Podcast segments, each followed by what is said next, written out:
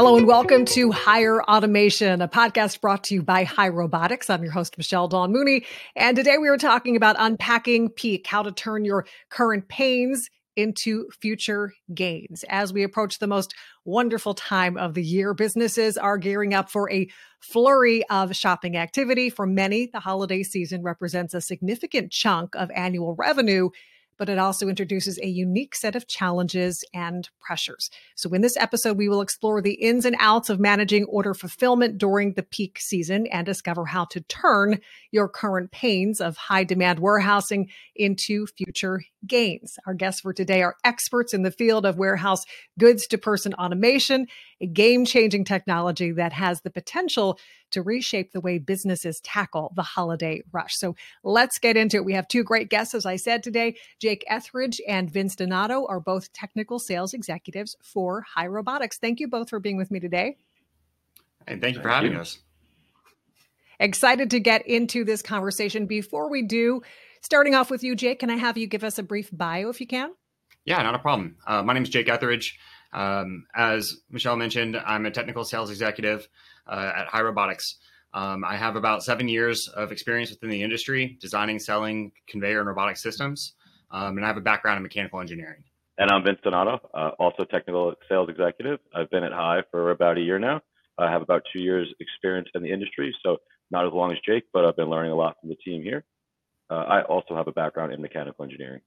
Wonderful. So, we are talking about something that is really big for this time of year. Peak holiday shopping season places enormous demands on warehouse operations. And I know about that personally because I am probably the one putting a lot of that demand out there because I do a lot of shopping just for myself during this time of year. So, if you multiply that, we've got some some big shopping going on. So, what are some common challenges and current pains that you see retailers and e-commerce companies facing during this time of year? Yeah, of course. I'll start out with that. Uh, the the first thing you would think of is the high influx of orders that you don't normally see all year round. Everybody's doing their holiday shopping, so not only shopping for themselves, but shopping for everybody else in their life.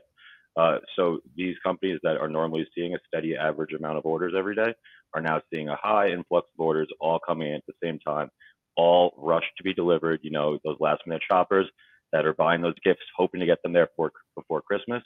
So that be, kind of becomes an issue for them as well, that they know they're getting these orders in, and they know that if they don't get them out before Christmas, the people might not want them. So you then sometimes see that the peak season goes a little bit further than you may expect because people are, you know, using their gift cards to shop and they're returning old orders. So they're getting a ton of returns all at the same time while also having a ton of new orders coming in from everybody doing their after Christmas shopping that you would see. Yeah, to add to that, I think that um, you know from the warehouse side, you know, Vince talks about the influx of orders. Um, but what does that actually do for you as like a potential warehouse manager, right? Like, you know, we've talked on previous podcasts about the increase in labor that you may need to service these orders and the planning that goes into ensuring that you're ready for that peak season.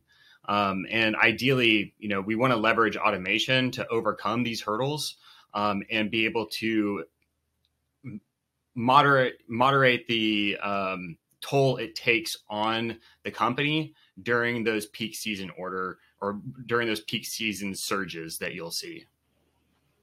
Yeah, and there are so many factors to take into consideration. And, and going back to myself being the shopper, you know, Vince, I remember you saying that it's not just getting that item, but you know, getting it by that certain date. Because I mean, it really comes down to that. If you can't have it by the deadline, then it's it's a moot point almost. So, what key performance indicators or KPIs should warehouse or operation managers be really closely monitoring during the peak season? And then, how can they help in making improvements for the future? Right. Um, you know, so with, with, your previous question, we kind of laid it out on the line. You got an increase in orders, and we have, you know, potential increase in either man hours or just personnel that you have to manage to get through the peak season, right? So, from a KPI perspective, um, you know, what I would personally be looking for are areas of inefficiencies, right? So, if you have a fairly manual, um, a, fam- a fairly manual um, distribution center and you know you're you're leaning a lot on manual labor to get that product out the door. One of the things that you can look at is you know okay um, if you have an sla um, with whoever you're sending products to like are you still meeting that? Like are you still meeting your service level agreement? Um, if not then you need to take into account how many times you failed to make that happen um, because that is going to directly impact the revenue that you may see you know especially if there's you know penalty charges and things of that nature coming from you know whoever you have the agreement with. Um, the second thing to really take a look at is you know how much uh, capital are you spending to just handle the peak season orders and the peak season uh, returns you know as vince mentioned.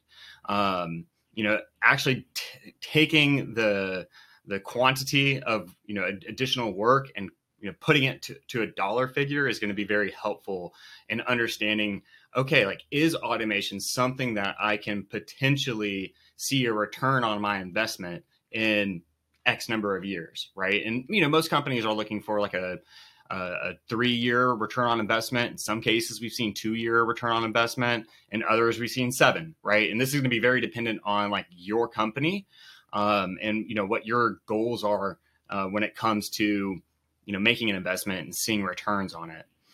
Um, the next thing, you know, more on the labor side is, um, you know, how how many of your employees are showing up to work and doing the work, and you know, taking a, a good look at your team that and making sure that they're still achieving their KPIs um, even with the additional workload that they may be getting due to the peak season. Um, you know, the additional hours, uh, the additional um, the the additional complexities that you may face, you know, with the holiday season, people calling in sick or taking time off, you know, take a look at that and see how badly that impacts your ability to get product out the door hearing how automation can provide solutions, I want to dive a little deeper and get more specific with exactly how this works. How does goods to person automation specifically address the challenges and current pains that we talk about that companies face during this time period? There's plenty of ways that goods to person systems can help address these pains. Uh, and really finding a flexible solution that's going to be able to meet whatever your company's needs are during that peak season. Because obviously right now we're speaking about peak season in terms of holidays, but you know every industry has their own different type of peak season, whether that might be uh, you know the summer months or the Christmas months. But the important thing is you need to be able to basically ramp up your operations to be able to meet these new peaks that you're experiencing. And as Jake was referring to, a lot of the times that is labor. So you know you can't really force your workers to work longer hours to get that extra production. So a lot of the times you need to be able to bring in more labor to be able to keep up with that work. Uh, using a goods to person system you're kind of able to cut back on that because it's not especially in today's age it's not that easy to find labor for warehouses. So by using a goods to person system you're able to ramp up uh, you're able to ramp up your warehouse operations without having to increase your workforce where a lot of the times this workforce for the peak season might just be temporary labor that is just going to come and go. So it's not always great to you know bring people in and then have to let them go so soon. So by using goods to person automation, that's kind of you know artificial manpower just to help you boost through that. And what we uh, typically see a lot of right now is that people are starting to realize this and they want to offer these flexible solutions in the goods to person space. Companies are starting to offer strategies where you can essentially lease their technology in the goods to person space to ramp up your goods to person system during the peak season. So normally when you're purchasing a system, you're going to have this designed to reach your average daily throughput that you'd see in your warehouse. And you don't want to spend extra money to be able to reach these peak seasons that are only a couple months out of the year. So now that companies are offering the ability to kind of lease more robots or just you know temporarily increase the throughput of your system just for those peak months really can uh, can help that peak season pains that you really see. And Vince, you hit on flexible automation because flexibility is a huge part with everything that we're talking about here, especially for companies who are selling during this peak season of the holiday season. So, can you dive a little deeper and give us a little bit more kind of information about exactly what does that look like and maybe more examples of how businesses can best leverage flexible automation to their advantage during the holiday season or really any time of the year. Yeah, I'd say that when we're looking at, you know, a flexible automation system, you know, as as Vince mentioned, adding robots to a system for a temporary duration is definitely a way to increase your throughput, right? Um, but I think, you know, from a more like you know 10,000 foot view perspective of of truly flexible automation system is going to allow you to do the things that you need to do not just next year or not just through peak season but for you know maybe 10 years right? You know th- these systems are built to last and they're intended to go into uh, a distribution facility and sit there and work um, day in, day out for 10, 15 years straight, right? Until that equipment needs to be replaced. Um, but that's the thing is, you know, what does replacing that equipment look like?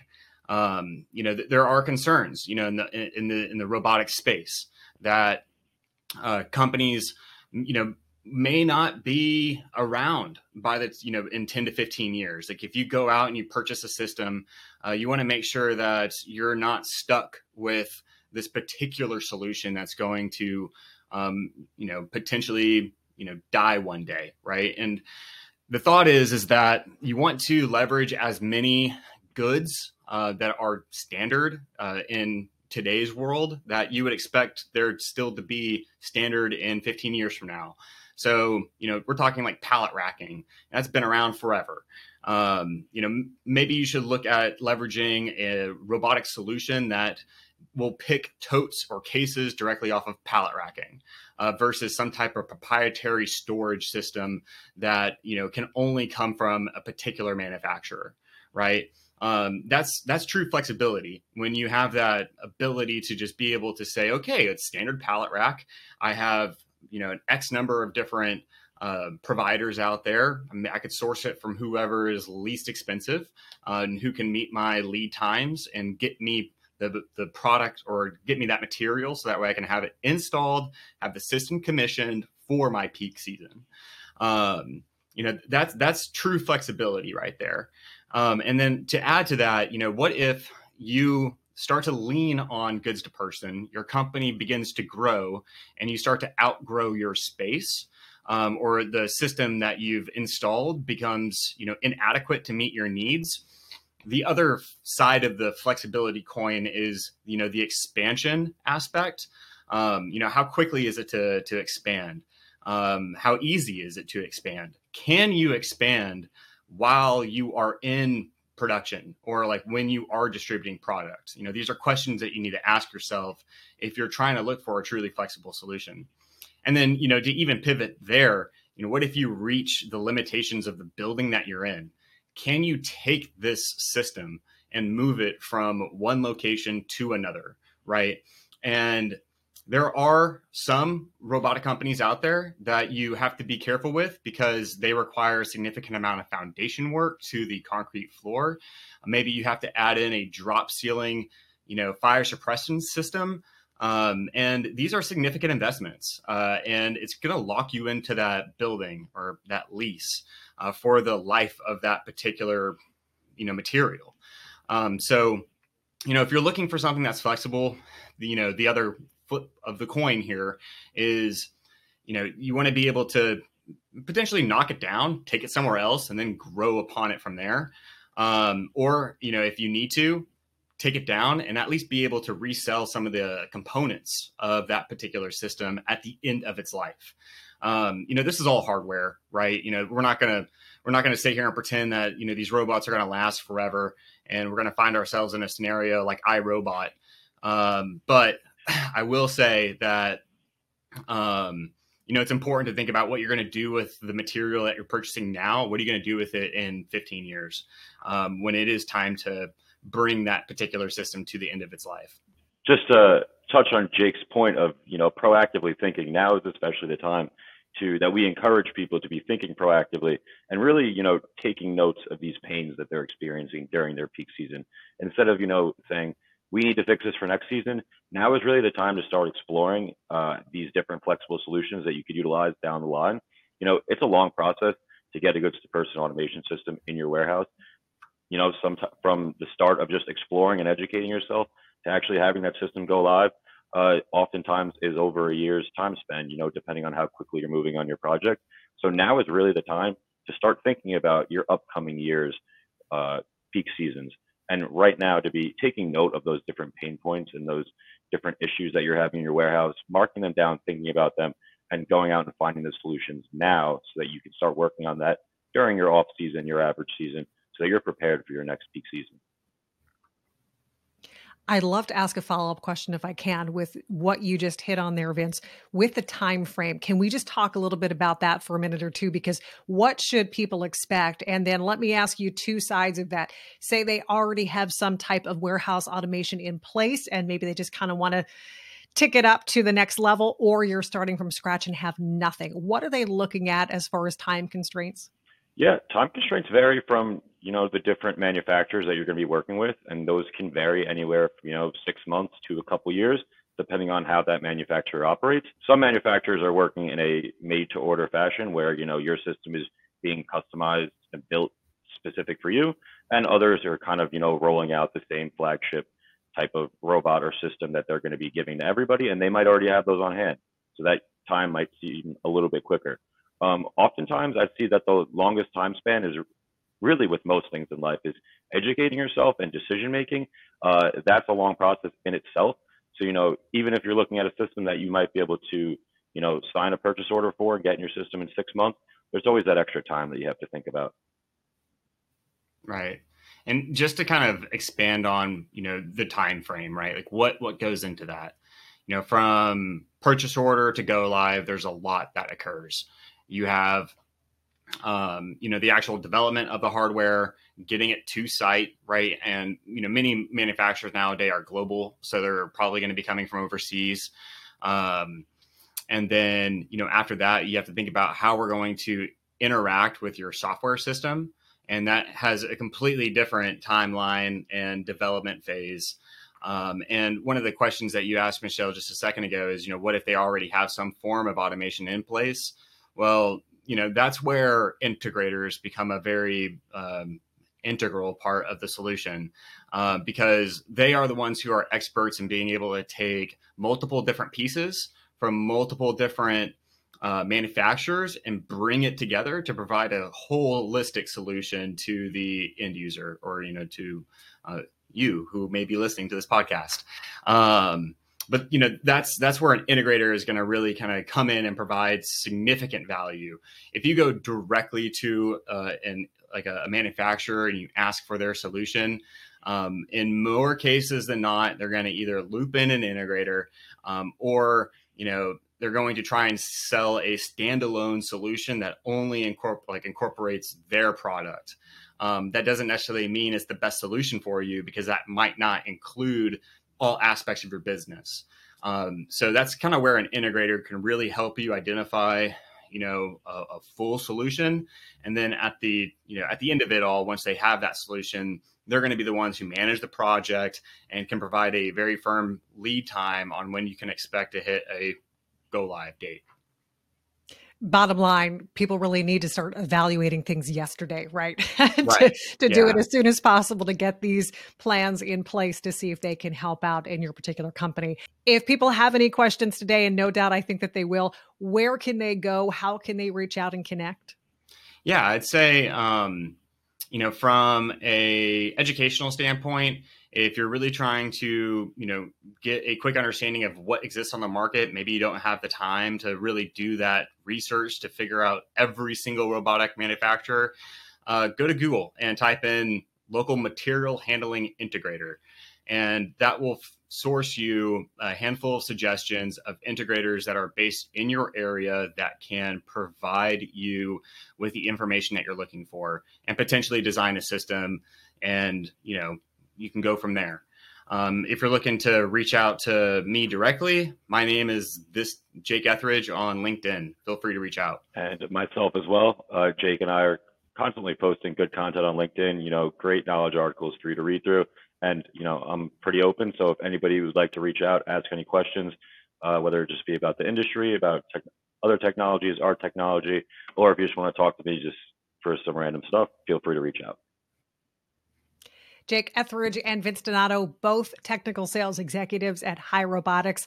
Interesting conversation. As I said, I had quite a few more questions that I would like to ask, but for time constraints here, I'm unable to do that. But thank you for being here and answering some questions and no doubt piquing the interest of people out there to want to possibly ask more. Appreciate you being here today. Thank you. Thank you for Thank having you us. For having us.